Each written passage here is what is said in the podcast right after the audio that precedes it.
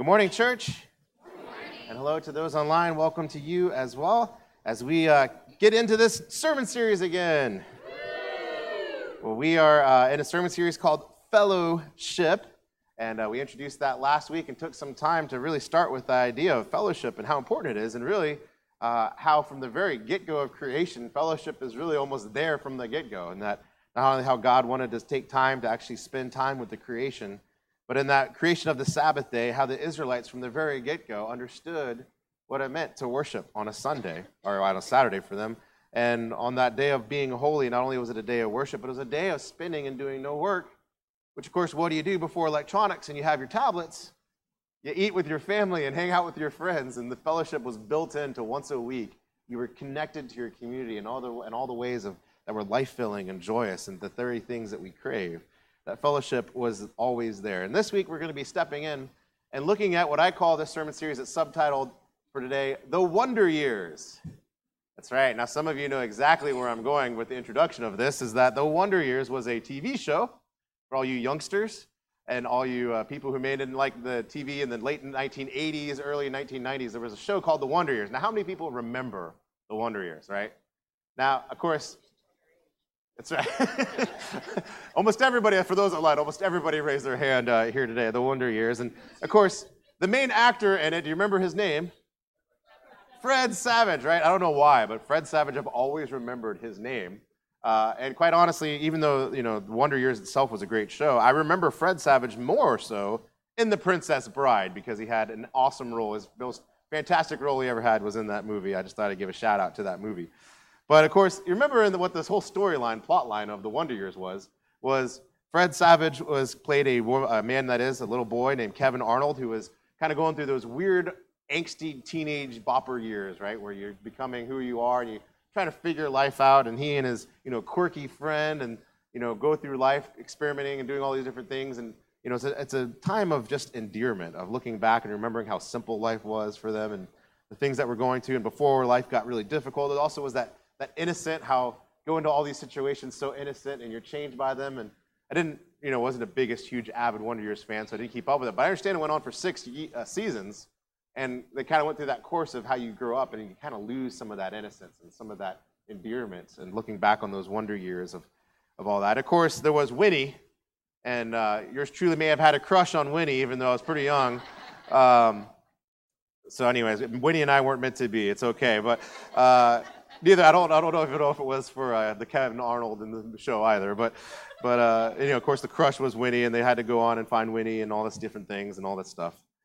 And I think back on that in those wonder years of, of that idea, right? Of, of thinking back on how life changed, right? You go from this innocent kid of just going through the world, and then life keeps coming at you. You learn a whole bunch more, and all of a sudden life is no longer more innocent. And all those times in life where all of a sudden you're faced with just bad choices and there's no innocence before you. You can only choose between which is the worst choice and not choosing that one and choosing the other choice. Or even those times where there's all sorts of good options in front of you and you have to choose the best one, knowing that you're closing the door to so many others. And just that life that we all go through, right? How we grow up and, and learn and become more wise and all those different things.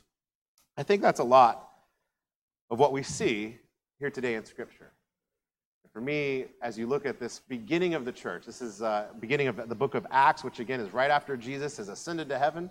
You know, the, all the disciples and all the Christians are just hanging out and, and wondering what to do next. And Jesus says, wait. And so they wait, and the Holy Spirit comes upon them. And of course, right before this, Peter has just gone up and given the sermon where everybody's heard it in the, in the area, and everybody's uh, people are giving their lives to Christ, and all of a sudden they're part of this fellowship of believers.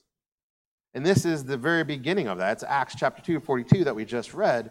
It's the very beginning of the story of the church, right after Pentecost, and what it looked like. It's kind of like what I would say the wonder years of the church. Now, I want to explain that what I mean by that in just a few different ways, but not only is this the beginning of the church, that this is sort of the gold standard, if you will. This is the image of true fellowship, of, of the fellowship at the highest example that you can possibly have was right at the beginning here, right at the, the very start of the church. Now, before we look into kind of what were the aspects of it, I wanted to offer a word of caution because uh, in my seminary career, of course, I've read all sorts of people, and um, there's all sorts of people that would take this passage and say, This is what a church has to be, right? and they list these aspects of it and talk about it and say how a church needs to do these things. And if you start looking at what some of these aspects, you start realizing that, man, some of this is hard to live up to, right? And some of it can kind of be gullible if you live in the wrong situation at the wrong time and you can just get taken, right? And in fact, if you look at this, it's kind of interesting because even though this is the image of true fellowship, I think it's best understood less as the formula that you have to have in order, you know, if you don't have these things, you're not a true church kind of deal or what you need to yearn for. It's something to aspire to, yes, but it's best understood as the work of God. In other words, these people were living so crazy and so anti against the world, so so differently, that it can be nothing but the very work of God in their hearts, right? This is almost something that, just like miracles, you and I can't manufacture it. You and I can't, we can strive kind of to some degree, but ultimately, if we do it on our own volition, bad things come of it. It's only God that can do this work. And so I think it's best understood that. And so I would just offer a word of warning because before we get ready for it, before we can really jump in and just do the things that we do, God has to work on all of our lives. And the other warning I have is this is that if you look even in the book of Acts itself, but for sure, even when you look at the rest of the New Testament, the church doesn't stay like this very long. In other words, this appears to be this great outpouring of the Spirit, and this church is doing things that no one else would have ever thought of doing and, and what, they're, what they're acting like and being. But when you get just a little bit beyond that, you see that the church starts having disagreements. Imagine that, right? The church starts having you know, different ways of seeing things. The church starts having people try to do things that aren't healthy for the church, that are kind of selfish. People start doing things and acting inappropriately with the way that is the way Jesus has taught us to live. And in fact, basically, you can argue that every single letter we have of the New Testament was written because something was going wrong in a church, right? That they were trying to address and bring back and try to understand what we're supposed to be doing. And so, in some ways, God used the faultiness of even those early churches and as people try to understand what it meant to follow Jesus Christ and to be the people of God together, even in their failings, God used for our good because we have those letters here today, don't we? They speak to us even now and, and you know, mold us and mold our souls. And there's this tension that's always in Scripture, but especially I would say with this passage that we live in the in between times. And what I mean by that is the kingdom of God is both here, right now, Jesus has ushered it in, and it's yet to come. And so part of the hard part of being Christian is understanding that dynamic of the kingdom of God is here and we have to respond to it and live like it, but also understanding it's not quite fully ushered in yet.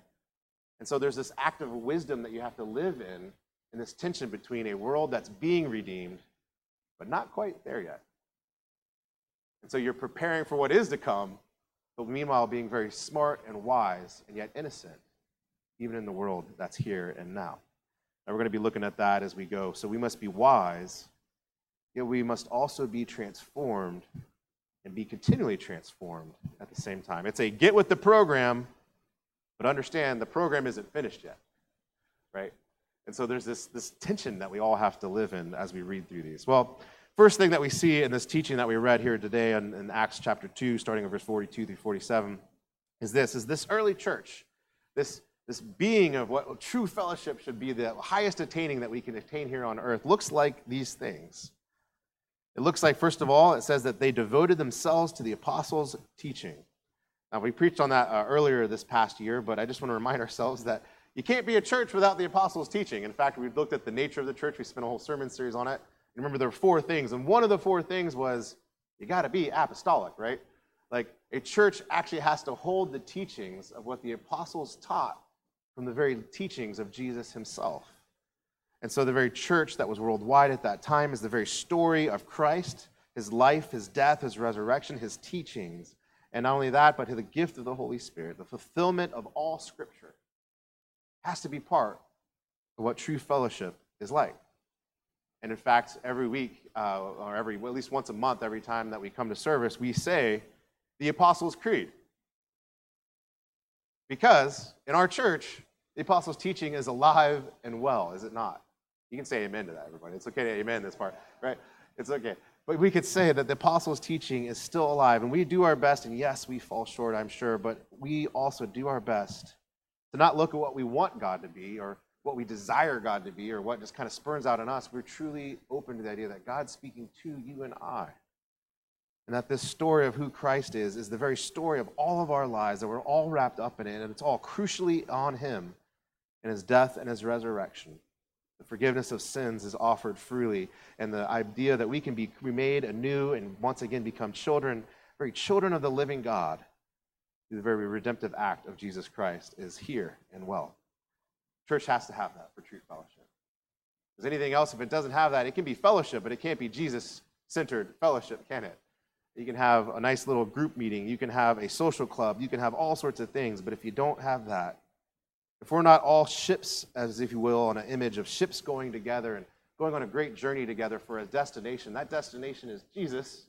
That destination is becoming Christ like. That destination is heaven as Christ has revealed it to us. Is the very essence of good fellowship. Not only this, it says this not only did they uh, devote themselves to the apostles' teaching, and to the fellowship, which is what we're talking about, but also that fellowship had only the apostles' teaching, it had the breaking of bread. I hate to do it this early in the sermon because I know it's going to make you hungry, but we got to talk about some food, people, right? Because the church loves food. And in fact, if you thought this was a new thing and just American thing that we have potlucks and stuff like that, no, no, no, no, no. Get back to your roots. The people of God have eaten together time beyond time, right? It goes even back before Jesus came to this earth. It goes back to the Israelites, and we talked about that day of coming together on the Sabbath and eating together.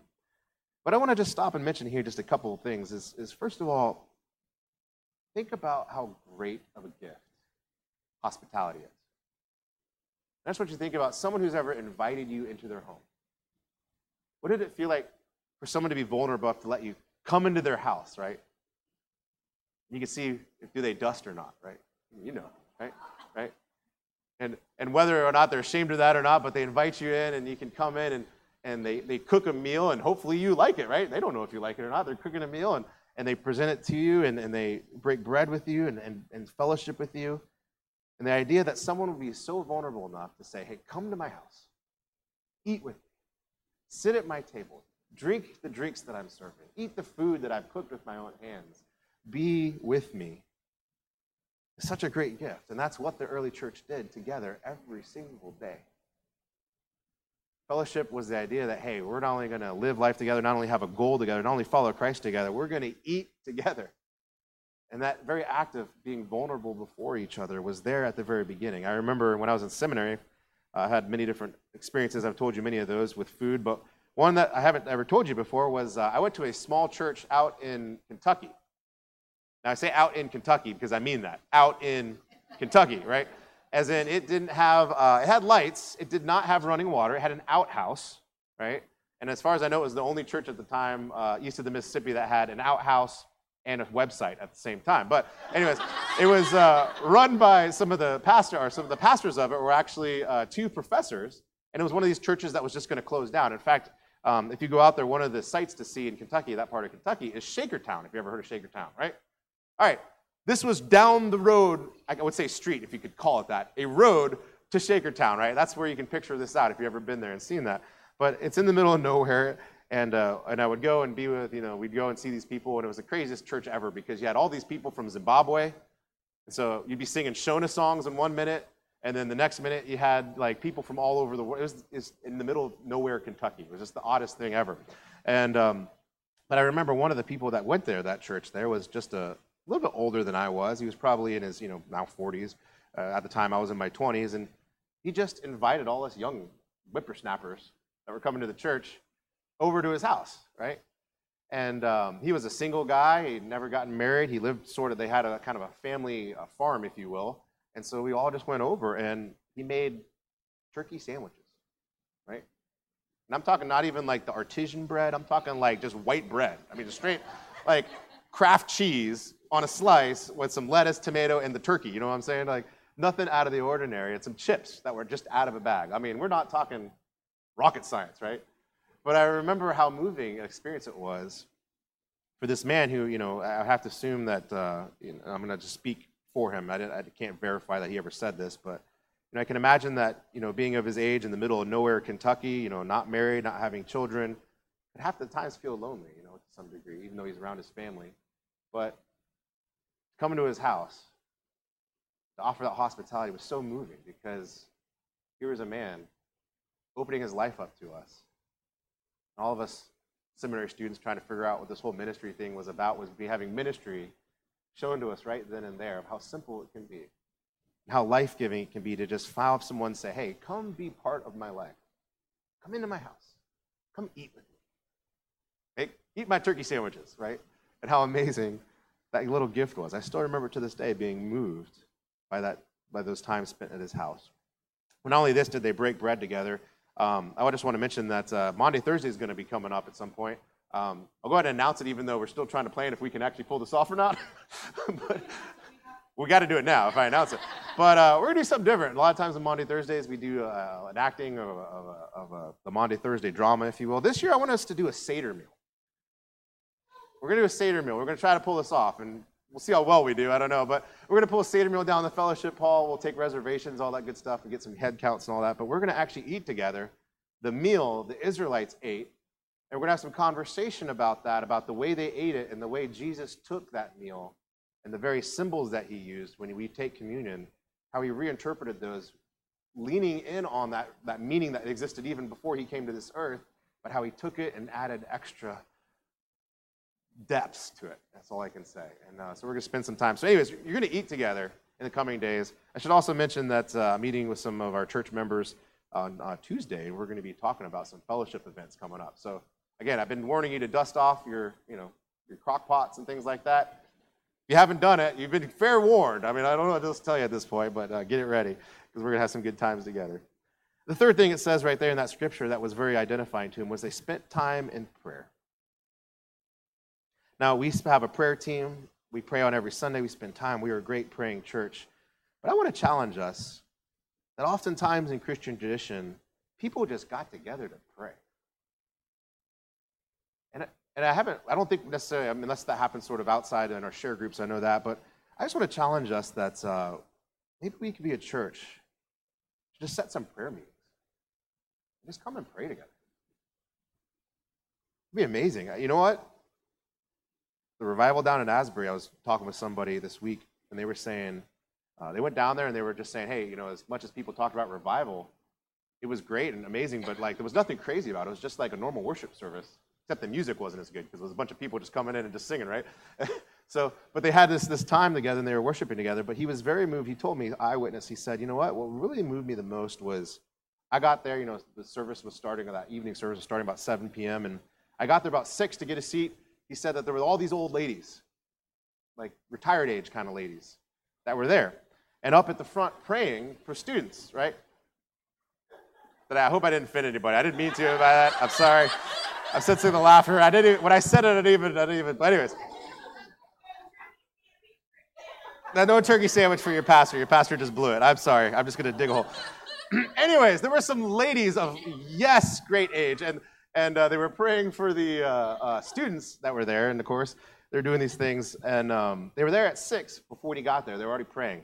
The, service was kept going on, even though they can't. They said, "Hey, come back at seven o'clock. You know, we're gonna take a lunch break or dinner break or whatever." People stayed and you know kept going to worship anyways, and uh, so they're down there praying.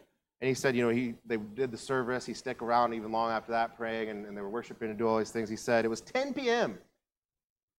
He's like, I gotta go, man. Like it's time for me to leave. Like I gotta go get a break take get some nap. So he left. He said those ladies were still down at the front praying for the students that were coming up, that God was doing something in their life and they needed someone to pray with and talk to.